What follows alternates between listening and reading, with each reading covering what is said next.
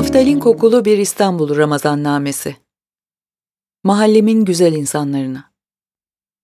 80'li yıllar çocukluk yıllarım. İstanbul'un benden öncekilere göre bozulmuş, bana göre ise henüz İstanbulluluktan çıkmamış küçük sahil semtlerinden biri. Mahallemiz birilerinin azınlık diye ötelemediği dostlarla yaşadığımız bir yerdi. Ermeni, Rum, Bulgar, Yunan göçmenleri, Tatarlar, Lazlar, Kürtler, Kafkaslar ve Arapların oturduğu sokaklardan ibaretti. Aradan geçen 25-30 yıllık süreden sonra şu anda o büyük ailelerden her sokakta hala ikamet edebilenler mevcut. O yıllardan zihnimde kalan birçok güzel hatırayla birlikte büyük iftar ve sahur sofraları var. Çocukluğumun Ramazanları uzun, sıcak, harareti yüksek yaz günlerine denk gelenlerdendi. Yani en çok aklımda kalanlar. Sabahları mahallenin kadınları güne en fazla iki ya da üç katlı büyük bahçeli, her bahçede neredeyse bir su kuyusu olan evlerinin bahçe temizliğiyle başlardı. Bahsettiğim bahçeler öyle şimdilerdeki gibi suni çimlerle çimlendirilmiş kibrit kutusu boyutunda yeşil alanlardan ibaret değildi en az 10-15 farklı meyve veren ağaç ve kadınların yetiştirebilme adına yarıştığı neredeyse yaşamım boyunca ne adlarını ne de kendilerini bir daha hiç görmediğim rengarenk ve mis kokulu çiçeklerden oluşurdu. Mahallenin çocuklarının en büyük oyun alanları işte o bahçelerdi. Ermeni, Rum, Laz, Kürt, Arap, Balkan, Kafkas göçmenlerinin çocukları yani bizler işte o bahçelerde büyüyen çocuklardık. Sabah bahçe temizliklerini yapan kadınlar, anneler, anneanneler, babaanneler, haminneler, komşu anneler, bu deyimi Yunanistan göçmeni aileler çok kullanırdı. Bizi o bahçelere saldıktan kere yine onlar bizi gece tekrar toplayana kadar oynardık hayal dünyalarımızca geliştirebildiğimiz tüm oyunları.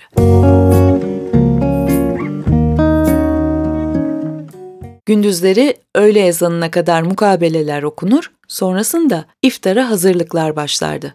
Tabii ki bizim için en önemli şey iftarda dağıtılacak olan okunmuş akideler, lokumlar ve şekerlerdi.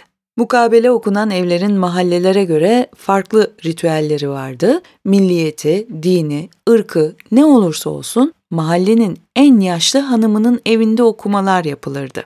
Okunan Kur'anlar, Yasinler ve dualardan sonra yine mahallenin en bilge yaşlı teyzesine kadınlar dertlerini, tasalarını aktarır, fikir alışverişi ederlerdi.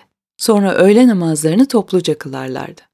Bu arada biz çocuklar kadınlar tam namaza durmuşken eteklerine basar, tülbentlerini çeker, sırtlarına biner, secdeye varacakları vakit önlerine geçer, komiklikler eder kaçardık. Bu türden afacanlıklarımıza kimse ses çıkarmaz, kızmak yerine gülerlerdi.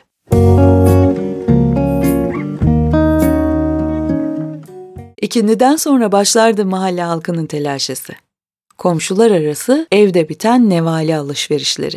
Neredeyse her evden gelen yemek kokularıyla kestirilirdi iftar menüleri. Çocuklar ellerinde birer kap kopmuştur annem gönderdi diyerek mahallede koşturmaya başladıkları zaman kesinleşirdi menülerin içeriği.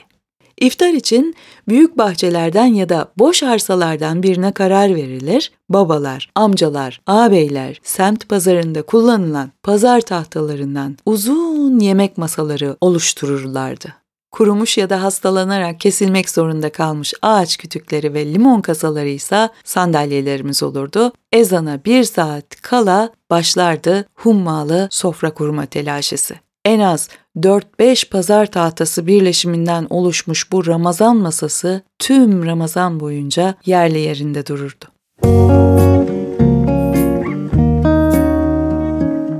Telaşe müezzinin Allahu Ekber dediği ana değin sürerdi. Tüm mahalleli o sofrada birleşir, oruçlusu, oruçsuzu, dini inançları ne kadar farklı olursa olsun bir ağızdan Bismillah deyip su ve zeytinle oruç açardı.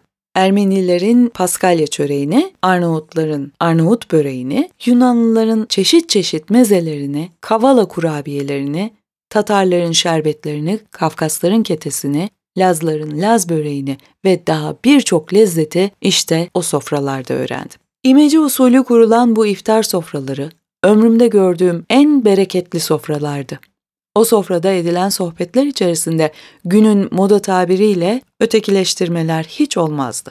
Ramazan kurban fark etmez, bayram günlerinde neredeyse sabahın seherinde bayram tebriğine gelen ilk misafirimiz Nadia, Arşolos, Varcan ve Ivan olurdu. Ellerinde lokumlarıyla bayramınız mübarek olsuna gelirlerdi.